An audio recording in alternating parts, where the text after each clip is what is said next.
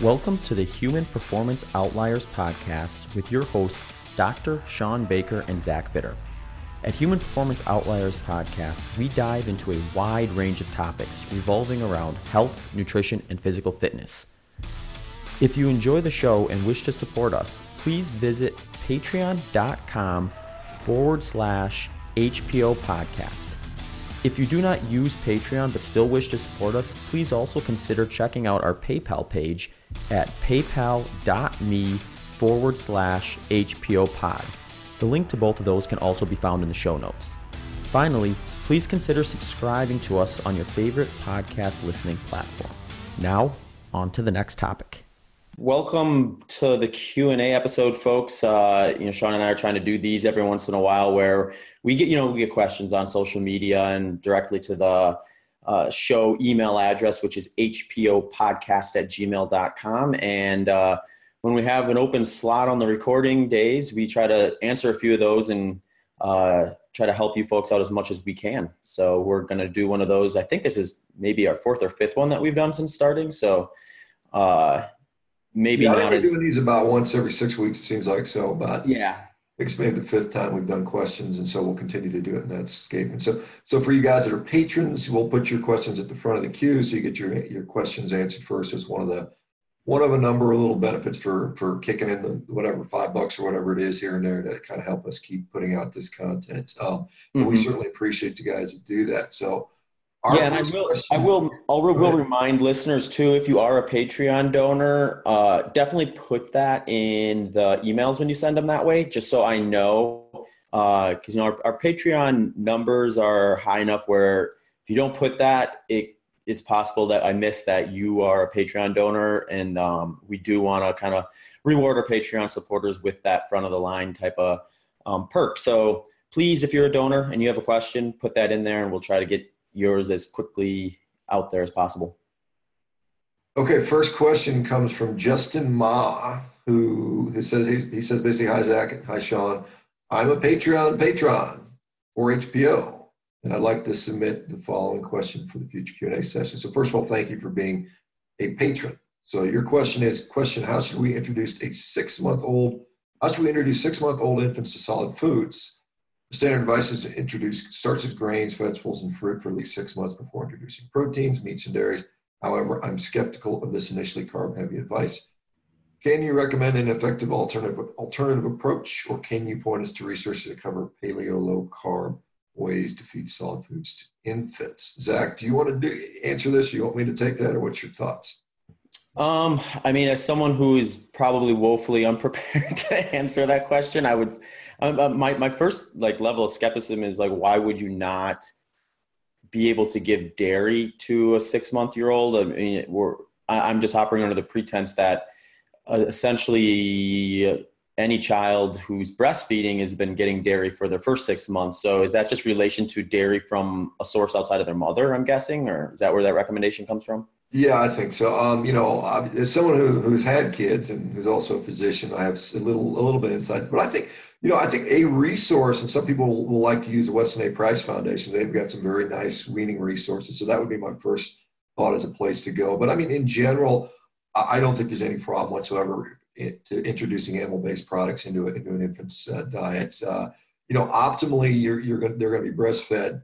You know, I think most people would argue at least a year, although many women aren't for whatever reason can't do that. Some can't breastfeed at all. Many many people will talk about introducing solid food between four and six months for for a lot of babies. But let's but you know ideally we're breastfeeding the whole time, and so if we're doing that, we don't need we don't need you know dairy or milk in the diet if we're, we're still getting breast milk.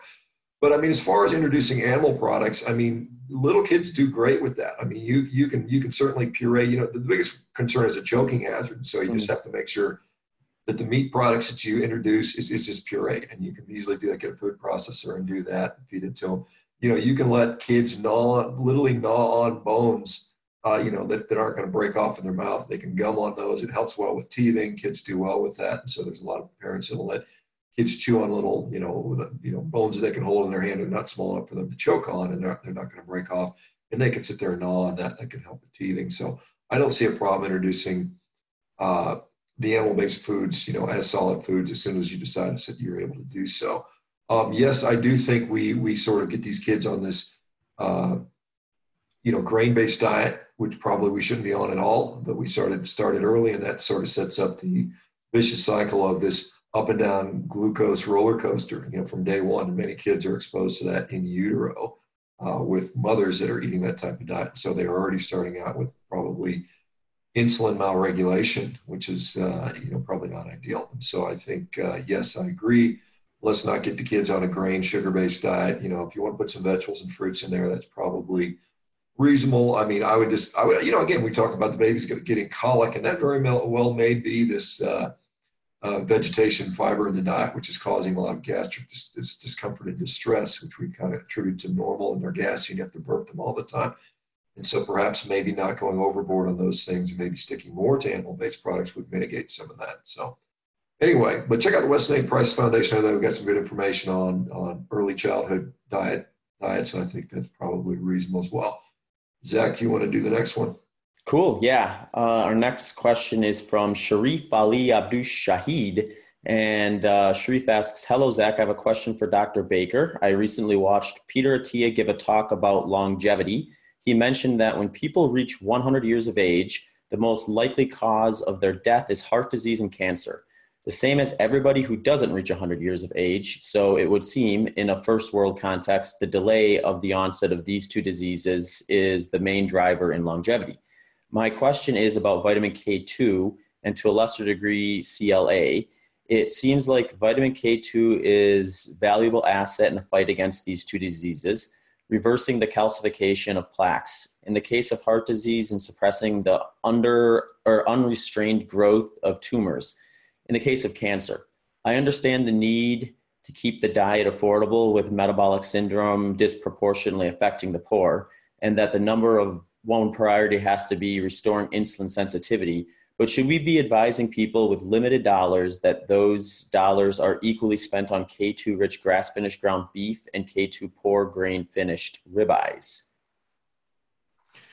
Okay, Sharif, that's a good question. And, you know, I certainly agree with, with Dr. Attia that, you know, you know, it doesn't matter how old you are, you're going to die of the common diseases in many cases, in most cases, heart disease. And so aging is basic or sort of, you know, preventing aging is basically the same thing as preventing disease. Basically, aging really is disease and it just accumulates over time. And so the longer we can stay disease free, number one, our better, we're going to have better quality of life, but then also we're likely to live longer and, and that's what we see. And we, as we see people get older, eventually we see them start to decay. They start to sort of, you know, most people that reach that age are not very robust. They're very sort of gaunt looking at that point. So we have to prevent that. But as far as, you know, uh, vitamin K2, conjugated linoleic acid, which is CLA, uh, yes, it's, uh, it's a decent source you get in grass-fed meats. There's, there's some other uh, animal products where, where, where, where it's uh, found in you know, I don't know that's the whole story. I mean, I think there's many, many, many things that go into preventing disease and, uh, you know, preventing or limit or sort of helping us to live longer. Uh, certainly, being on a diet that has appropriate nutrition is going to be very, very good. And again, animal-based nutrition is certainly going to help you get the things you mentioned, vitamin K2 and CLA, and, and many, many other things that we need. Um, with, the, with regard to the question about grass finish versus grain finish and talking about limited budgets, um, you know, it depends on how, how limited people are. I mean, there there certainly is conjugated linoleic acid. There certainly is vitamin K2 in grain finished beef. Uh, it may not be the exact amounts we see in a grass finished product, but it's by no means are you going to get none. And you know, certainly if you're looking at vitamin K2, dairy can be a good source of that as well, and that's that's often very inexpensive, and so you can get certain cheeses and stuff like that that have uh, K2. So I, I know, again, I think when it comes to someone really struggling financially and grass finished products are out of reach, I still think we, we have to say, let's just go with the grain finished um, for now. And, and, and that's often in many cases good enough. I, I haven't seen evidence to contradict that at this point. Maybe that'll come in down in the future. Hopefully we'll get some studies that can really assess these types of things with regard to vitamin, with regard to calcification reversal, that's a controversial and interesting topic. We are seeing, um, at least anecdotally, some people talking about or showing evidence on coronary artery calcium scans where they are seeing lessening of calcifications. Now, this is still early. Uh, I've talked to Dr. Ted Naiman about that. He says he sees that in his patients. I've seen patients report it to me. Um, the question becomes is it just a differential in the type of machine used? Is it a differential in the type of unit? Still controversial whether it's happening. I suspect it probably is. And I do think that that probably is a good sign. You know, anything that reverses disease is going to be likely beneficial. And I think, you know, just the simple things is reducing your waist to height ratio become tremendously important. And we can see that very easily when people switch to an animal based diet. So hopefully that, you know, doesn't make things too confusing, but I, but I do think um, just the switch from an animal based, from a carb heavy, particularly processed food based diet to an animal based diet probably gets you 90% of the way, in my view. And then, and then the last, you know, 10% can be these other things. And, and there's a whole bunch of things that can go into that. But that's, a, that's an excellent question, excellent point. Zach, any comments? Yeah, and I think also worth considering is when we're looking at things like the amount of vitamin K2 you're looking to get. Uh, when when we just look at kind of the mainstream nutrition protocols, if someone was say to look at kind of where they're getting their K2 from, you know, we're looking at most folks probably eating red meat in a quantity of four to eight ounces, maybe a few times a week. Uh, whereas you get, you know, a lot of the listeners of this podcast that are more meat based, who they may be, you know, tripling, quadrupling, quintupling that amount of meat per week, if not going above that. So then when you look at it that way, even if you have a reduced amount of K2 and CLA in grain finished beef compared to grass fed beef, the amount of grain finished beef you may or maybe are consuming is that much higher than the amount of grass fed beef just the average person is going to be eating to begin with. So um, that may be worth a consideration. And I, and I say that without knowing the exact ratios of what the estimates of K2 or CLA are in grain fed versus grass fed. Um, another thing too is I think eggs that are more free range in the sense that there's something to do with them consuming bugs and maggots versus you know the vegetarian fed hens have a higher rate of uh, K2 in them. Um, but again, just you know that that may run into the same problem too because you're probably going to pay two three times as much for that sort of a carton of eggs versus whatever you find kind of generically in the grocery store. Uh, but yeah, no. Other than that, I think um, I think uh, everything you said, Sean, is pretty spot on from what I can tell. Right, this next one looks like it's kind of more up your alley, at least a little bit. So, Scott Armstrong, gentlemen, I'm so thankful for the HPO podcast that I recently subscribed to. The info is phenomenal. Well, thanks for that, Scott.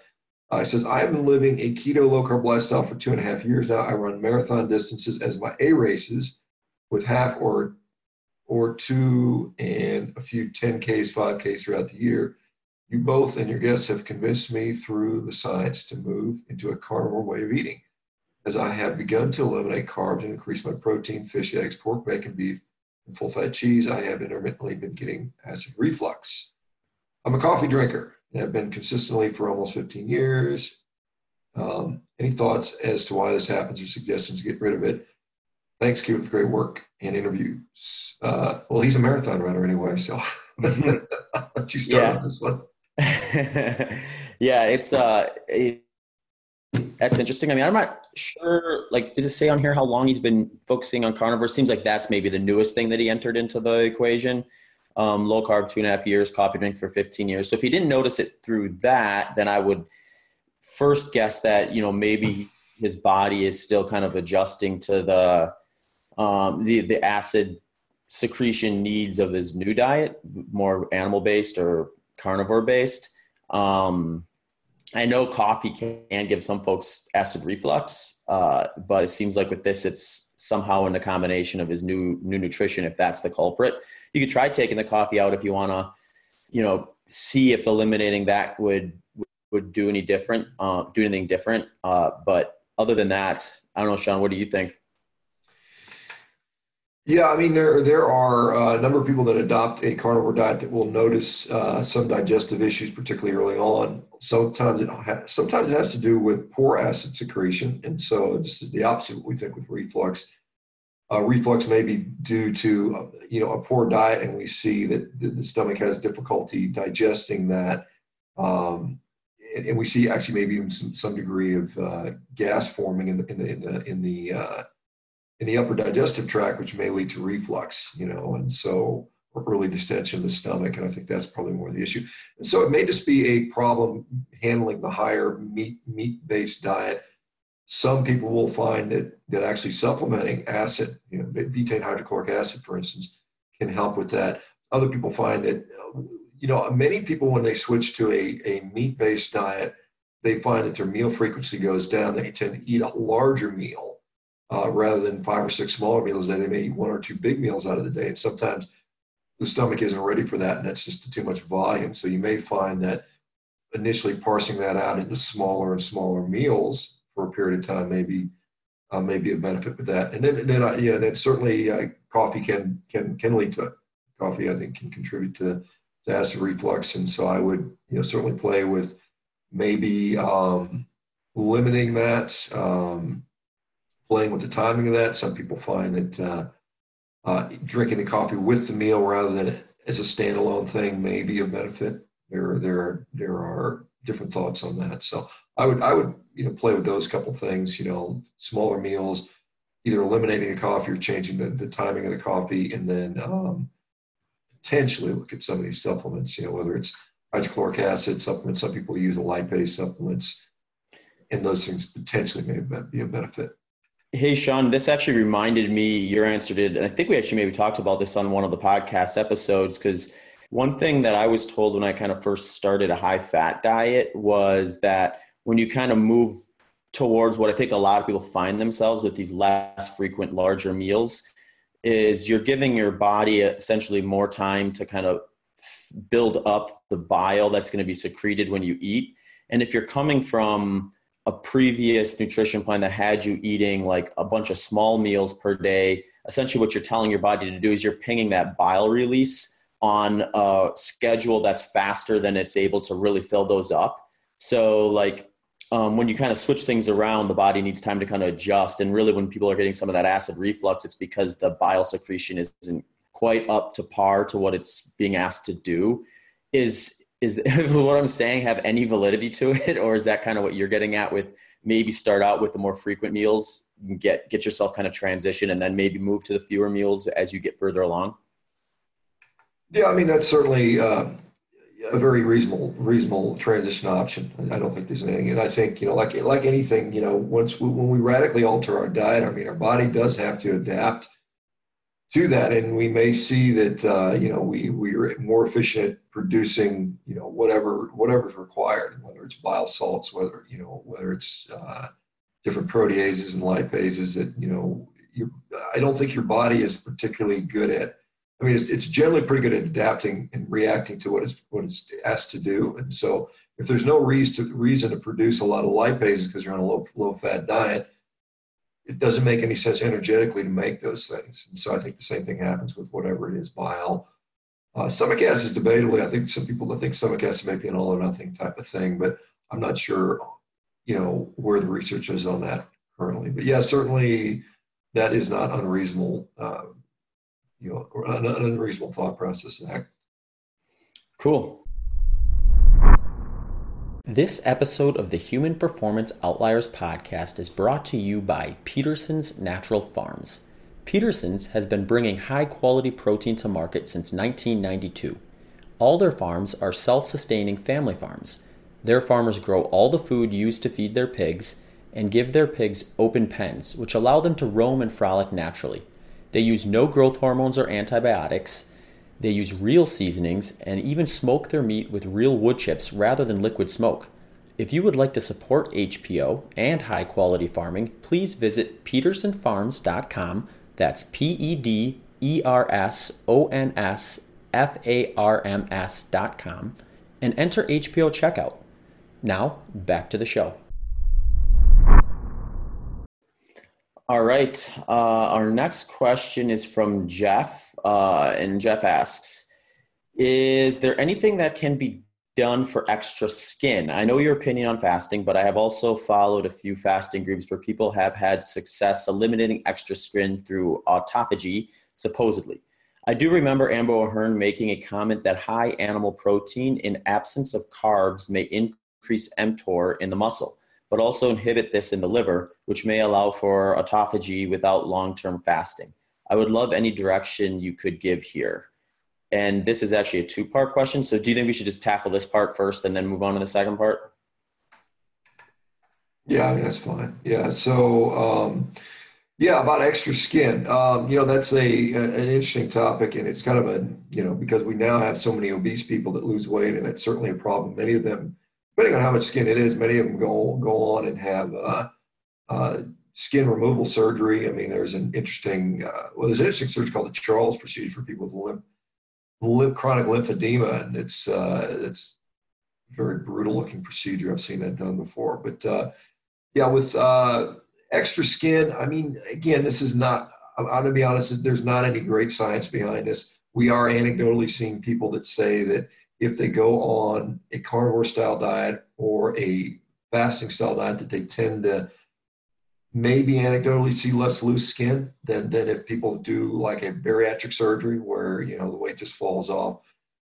And they're, you know, the weight's falling off, but it often has to do with malnourishment you know, because they lose weight rapidly and they're they're they're just losing nutrition. You know, they're just not getting nutrition. Whereas a maybe a more animal-based diet where you lose the weight, that way you're, you're getting the you're still getting the proteins you need that that are required to, to build healthy skin, whether it's the elastins and other collagens or the collagens that are in skin. So, um, you know, I think it's something that takes time. Um, I don't know, you know, I don't know that if you've got like 30 pounds of loose skin hanging, you're gonna you're gonna have that all disappear over time. There may be some, you know, again, it depends on how much you're talking about, but um, you know, I think with a natural eating pattern that we see on an animal-based diet, most people fall into, you know, typically once, twice a day, sometimes three times a day. And so there's generally um, a time period where this autophagy can, can occur. And so I think there's probably some degree of improvement with that. Um, whether it's going to be 100% resolution,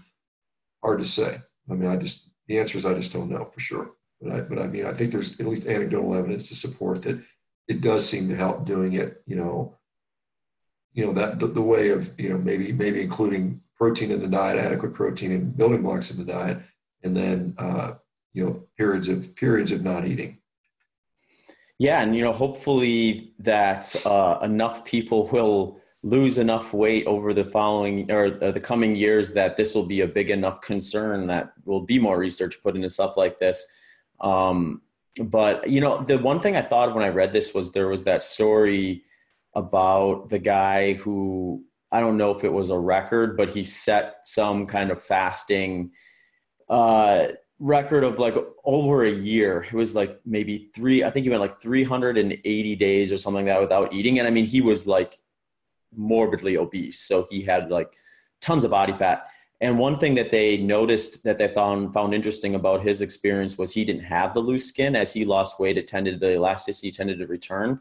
And I'd have to look back at the story to remember exactly what their theories were with that. But I know there was a couple things that they were maybe pointing to, and one was that since he did it through fasting, it like his body was actually like pulling from resources from the entire body as opposed to like like not not breaking the skin down or something like that and that caused it to um, you know tighten back up. The other thing i found interesting is he wasn't he was on he was being very carefully watched. So like they were doing like like supplementation for for minerals and micronutrients and stuff like that. So who knows if that was playing a role in returning his skin's elasticity? Because I know Sean, you mentioned like if, if, you're fasting for a long time, you're depriving your body of nutrients. So it's going to find those things somewhere, and, and maybe his his supplementation reg- regimen, even though it was zero calorie, had something to do with it. But again, speculation. I think this is probably an area that we have a lot of anecdotes and very little clear direction as to where to go. Yeah, absolutely. All right. Next question is our next part of this question is um, I find myself wasting more ribeye than I can afford. Well, shame on you. as a result of all, as a result of an illness, okay, that took over my life a decade ago, I still, I still suffer occasional dysphagia. So dysphagia, for you don't know, this means difficulty swallowing. Uh, though my trouble involves difficulty initiating swallow, swallowing, not food getting stuck As a result, I have to chew more than most. I still panic watching my teenage daughter stuff huge pieces of steak in her mouth and then swallow after a few chews. It takes me longer to eat because of this. I find the steak gets tough before I can finish it. I generally only have a few hours in the house, given that I take my oldest to JROTC by 5:30, an hour away, and often don't get out of work until between 5 and 7 p.m. With a one to two hour commute. Don't move to Central Arizona. There you go. uh oh. I have taken uh, Mikhaila's advice, and I'm sure he's referring to Mikhaila Peterson's advice, and add the leftover ribeye grease to the ground burger to make it more palatable. palatable. But I just don't feel as well as I do after eating the ribeyes. Other than sous vide on my wish list, they suggested for getting the steak cooked perfectly.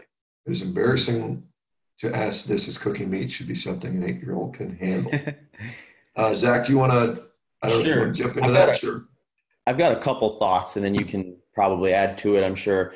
My first thought with this is, um, well, I mean, I harken back to our first question is like when maybe treat it the same way you would if you were trying to introduce meat to a six month year old or a one year old and try to puree it, um, turn it into something that's more consistent to like a baby food and eliminate the need to have to chew as much. My second thought is if that's not as appealing to you, and I can understand not wanting to puree your meat as opposed to eating it more traditionally. And one thing I find is when I really want to get a, a piece of meat to consistently be really moist and almost kind of what I would describe as partially pre-digested, is I slow cook it.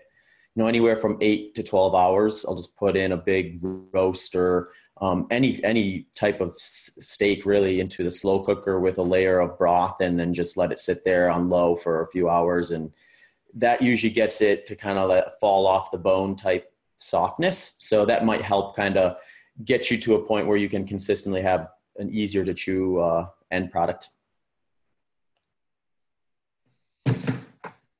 Yeah, I mean, um, you know, as far as cooking techniques, I mean, you can get a sous vide one for about seventy bucks. I mean, that's that is certainly something there, and that that is a very consistent way and a reliable way to do that. So, I mean, that that that's very easy. You know, I, I like to reverse sear my steaks often. Um, you know, I've got I've got a lot of ways to cook steaks. so I experiment quite a bit. And so there's a lot of ways to make it good. Some it's just, you know, just getting comfortable with what you have and, and, just repetition, you know, doing what you do. And it, you know, it takes, you know, it may take a couple months to really kind of dial in. I mean, I can, I, it's almost like I've got a sense in the back of my head when I need to flip a steak now or, you know, get in there and, and do that. I kind of, you just kind of have a natural for some reason you get this natural rhythm, whether it's standing by the grill or you know something like that. You just kind of know what what what they what they what the size of the steak is, how long you need to do it. It's, it really is just practice, and practice makes perfect, just like anything else. But yeah, I mean, sous vide is a pretty no-brainer way to do. You know, you get your steaks to whatever whatever temperature you like. You know, rare, medium rare, or something like that. It's going to probably come out with a pretty, uh, you know, not tough you know, the more you cook it, the tougher they're going to get. So the less you cook it, the, the less tough they're going to get, particularly as you get around medium rare, which many people think is the optimal way to cook a steak. There's some people that'll argue about that, but I think that works pretty well. Um, you know, it's cutting them smaller. You know, cut your, cut your steak and just cut it in real small pieces instead of, you know, the traditional inch by inch piece. You know, maybe cut that into, you know, quarter inch bites so you don't have to do that. I mean, just swallowing i mean this is something that uh, humans can do i mean without even chewing. I mean and, and, generally it's interesting you know we had molly schuyler the competitive eater and she, you know she goes through 22 pounds of meat in one sitting and doesn't swallow. I mean doesn't doesn't chew any of it.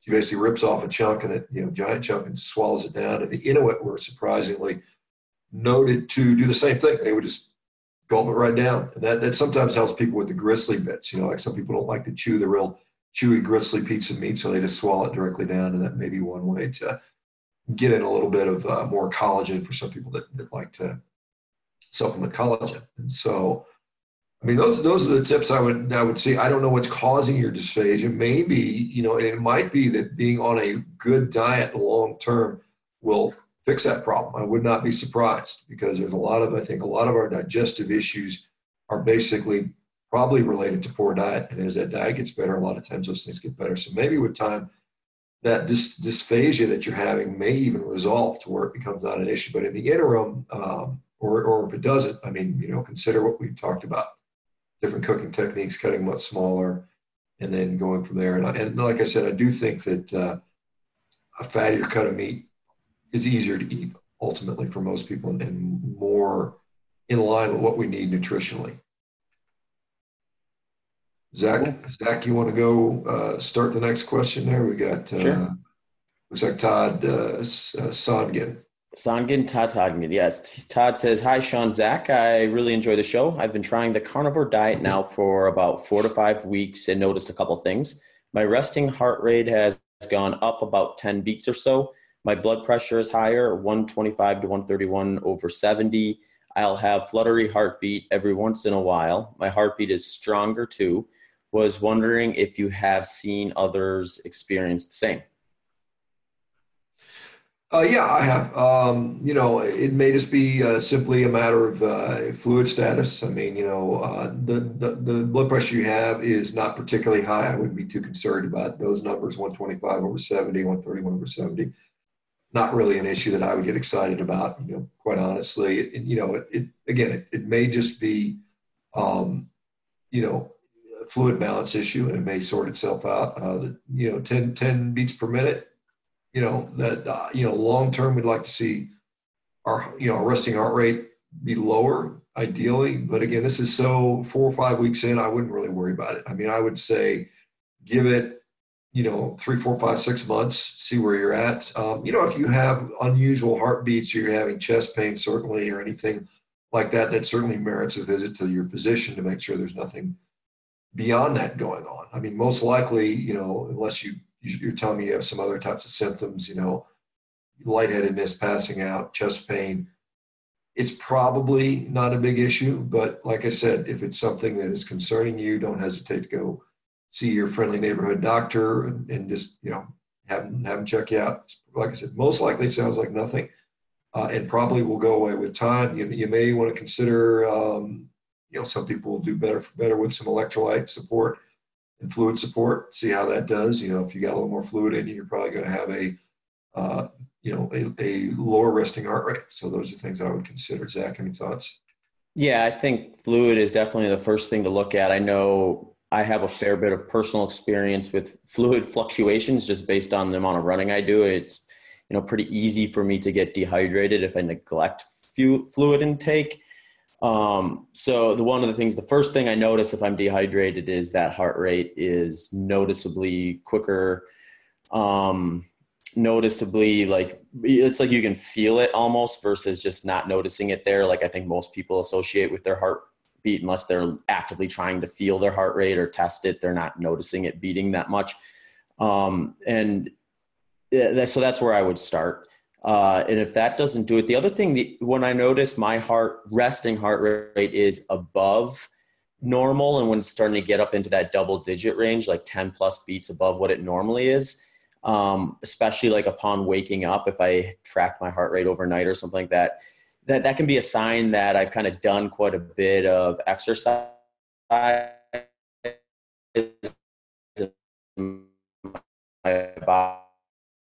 body asking for a little, little bit of extra. Given a four or five weeks, the normalized workout routine a little more stressful on you, and that could be the, what it's happening. So it could just be kind of adjusting to the diet too. Um, those are kind of the first two things I would maybe uh, consider looking at before, say, pulling the plug on the on it altogether. But hydration definitely first. Hey, Zach, do you want to do one more? We've hit five. We got one more that might be. Sure. Yeah, let's do it. Let's do one more and then, and then call it call it a day. Cool. So I'm gonna uh, I can find it here. Is it Corey Reagan? I'll, I'll go ahead and read this one. It says, "Thank you for bringing an air of credibility from the scientific community. After telling people I only eat animal products, it's a lot easier to convey my sanity. After explaining that there are healthy, well-educated people with MDs recommending this diet based on the latest and personal data and personal observations." My question concerns uh, BCAAs or branched chain amino acids. My limited understanding of them is that they serve as building blocks that can be used to construct new proteins. I've been strength training regularly for only a few months, but have experienced wonderful newbie gains. I'd like to shorten the time to build muscle strength and size. I'm turning 30 this week. I'm 5 foot 7, 145 to 150 pounds, lean but not scrawny, and stand to benefit from some extra muscle. Is there any point in supplementing a carnivore, carnivorous diet with uh, chain amino acids, or am I already, as I suspect, getting more than enough of them in my diet to the point where BCAAs wouldn't add any ta- would would not add any tangible tangible benefit? Thank you for the great information podcast, Zach. Um, yeah, I mean, my first thought would be if you're following a carnivorous diet, supplementing with the things that meat is the most rich in is, you know, probably not the first move I would make.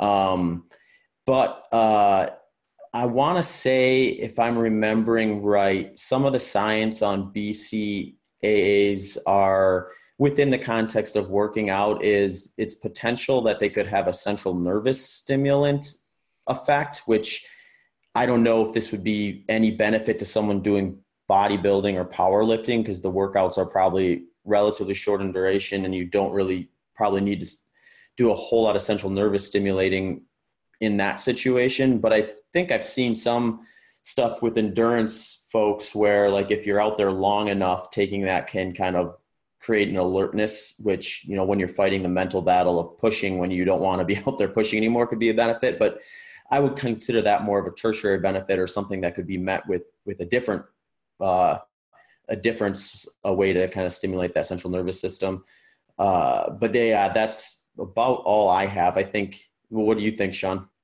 yeah, I think uh, supplementing branched chain amino acids in a, in a carnivore diet is just a waste of money. You don't need to do it. You know, if you're getting, you're getting, you're going to get plenty of that. You know, on a meat-based diet. That's why animal protein is so superior because they're rich in, in, in branched chain amino acids. So I, I, see no point in that. Now, as far as you know, the wanting the shortcut, everybody wants a shortcut to build muscle. But I mean, in general, I mean, this is what we're looking at. We're looking at, um, you know, you need to eat a food that has a rich source of amino, amino acids, number one.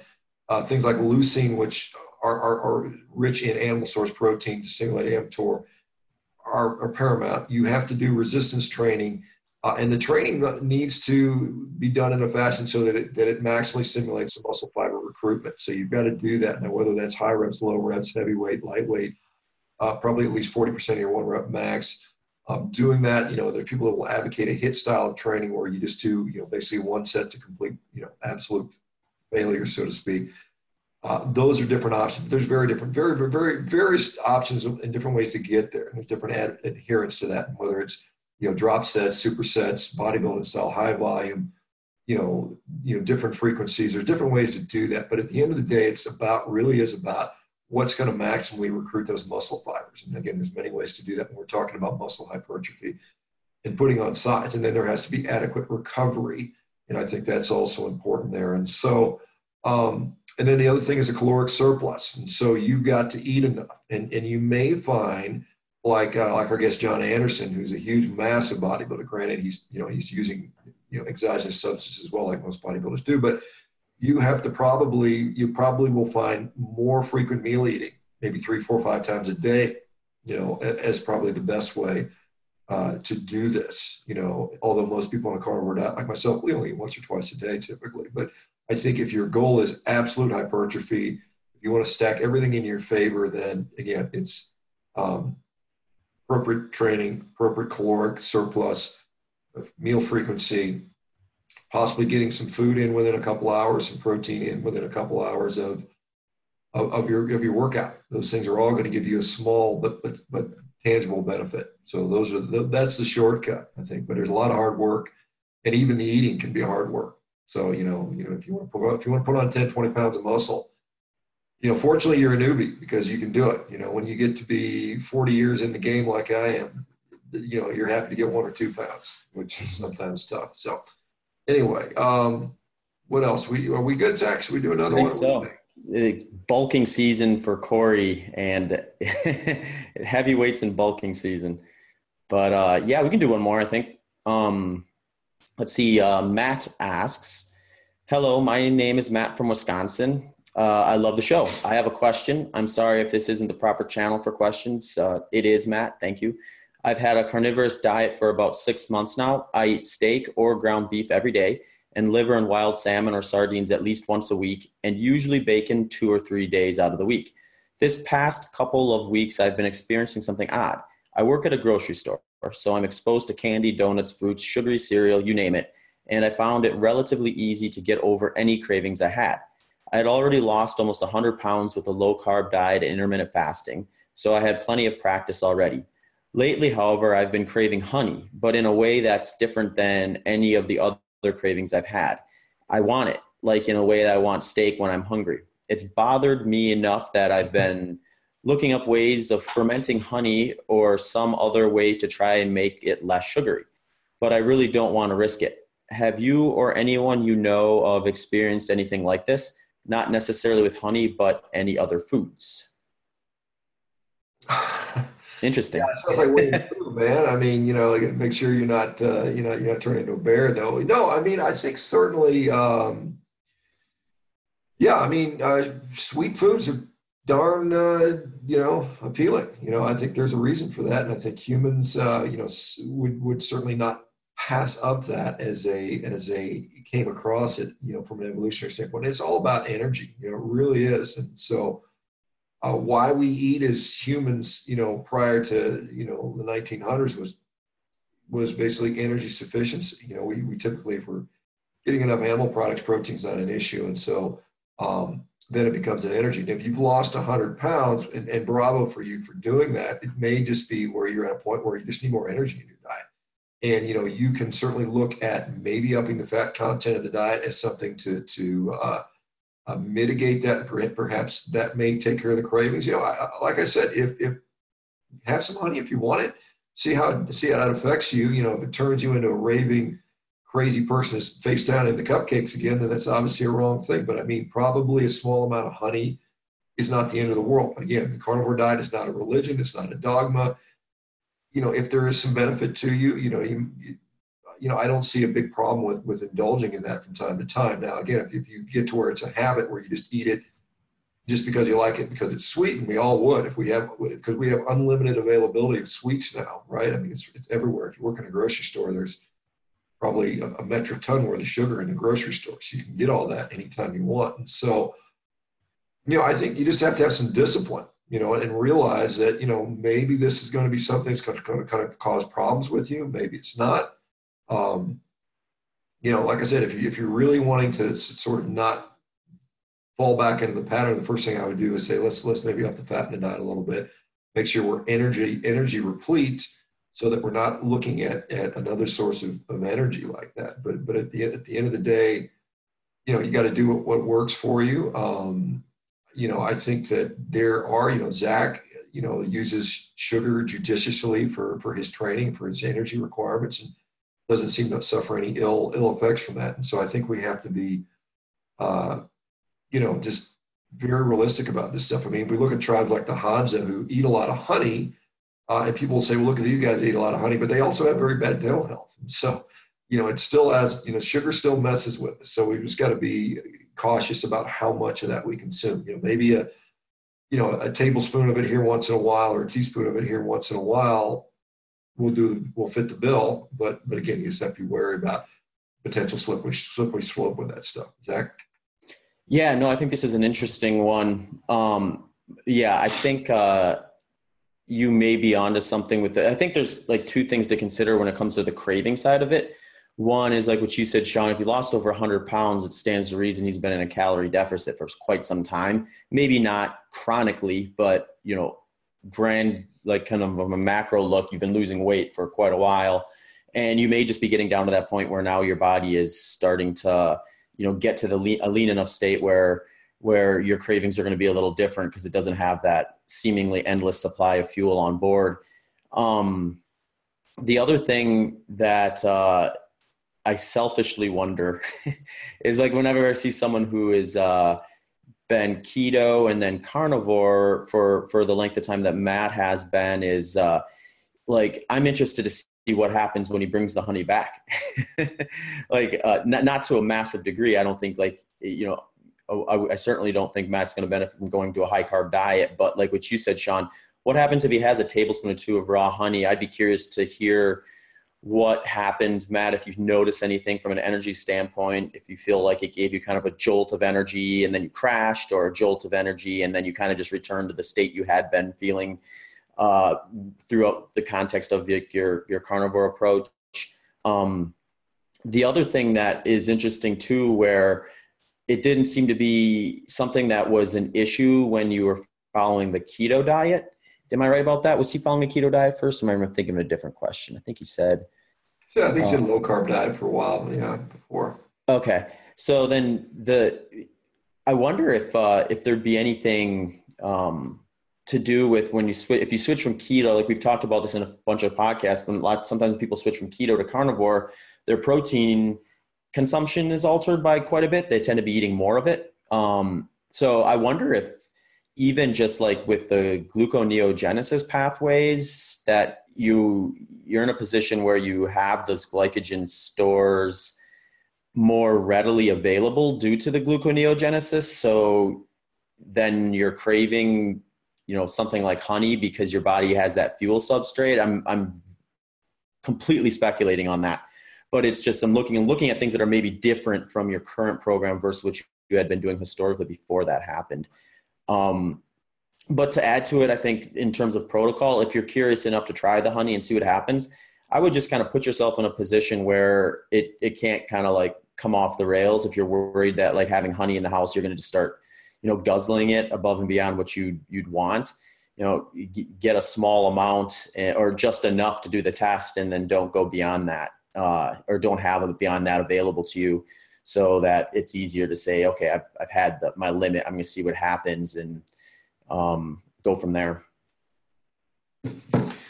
All right good. That's a good little q&a session. We'll, we'll hit another one of these in you know six weeks or so something like that. I think uh, it's good stuff. Um, uh, I, I, certainly we certainly appreciate the questions. It's fun to kind of talk to this stuff, and you know uh, we certainly can uh, reference previous uh, episodes that, uh, that, that some of the stuff comes up in. So although today the questions were all pretty unique, so I think that was yeah. fun. Mm-hmm. Um, for you guys that that are supporting the show, we thank you guys. For you guys that are you know potential sponsors, you know we we certainly appreciate that and you send us a inquiry, we can tell you about our sponsor packets. We've, we've had some great sponsors and look for more as we continue to grow and get the word out and get more exposure. So uh, we appreciate all the support. Uh, anything else, Zach? Uh, nothing, nothing major. I, you know, I love the Q and A's and I love the interaction with the Patreon community. And um, one cool thing I did actually notice about Patreon that's maybe worth mentioning so the listeners have a chance to hear is that they have kind of expanded the capabilities of it. So you can do a lot more on Patreon, including uh, live recordings, I believe. So if we can find a way to navigate na- navigate that, it might be an. In- I'd be curious to hear if listeners who are not currently Patreon members would enter at a lower tier if they had access to, say, you know, a monthly session where Sean and I are on there for 30 minutes just answering questions that way too. Um, so any feedback with that stuff or anything else is greatly appreciated. You can get a hold of us at hpo podcast at gmail.com or Sean and I individually at our social media channels. Yeah. Also, if you guys got ideas for guests you want to see, uh, send them to us. We're, we we we get a lot of them on there. Uh, you know, if they're, if they're, willing, if we can find them and track them down. Some some folks, uh, I'd say we're about eighty to ninety percent success rate in getting people to come on. So uh, mm-hmm. sending out suggestions because we want to hear we want to talk about what you guys want to hear about. So uh, we'll take the direction of the show the way that that the audience wants us to go, uh, and uh, keep uh, keep our perspective in there. All right. Yeah, yeah. I think uh, Joel Salatin was a listener requested guest. Uh, I, I think we we're both familiar with Joel, but we hadn't gotten around to sending a formal invite to him. But then when enough people say, "Hey, get this guy on the show," then tagging him on Twitter and us on Twitter, then it's you know gets that ball rolling a little quicker. So definitely don't be bashful. If there's specific individuals you'd like to hear on HPO podcast, we'll do our best to get them on the list. Okay, another good show. Take care, Zach. Thanks. Hey, folks, Human Performance Outliers podcast is growing. And due to the growth, we are looking to take on some new sponsors. So, if you feel like your company or organization would be a good fit for our audience, please do not hesitate to reach out to hpopodcast at gmail.com. Thank you. Thank you for listening to this episode of the Human Performance Outliers podcast with hosts Dr. Sean Baker and Zach Bitter. If you enjoyed the show, please consider following us on social media and checking out our websites. Links to those can be found in the show notes. Also, if you have any questions or comments, please do not hesitate to shoot us an email at hpopodcast at gmail.com. Thanks again for tuning into the show.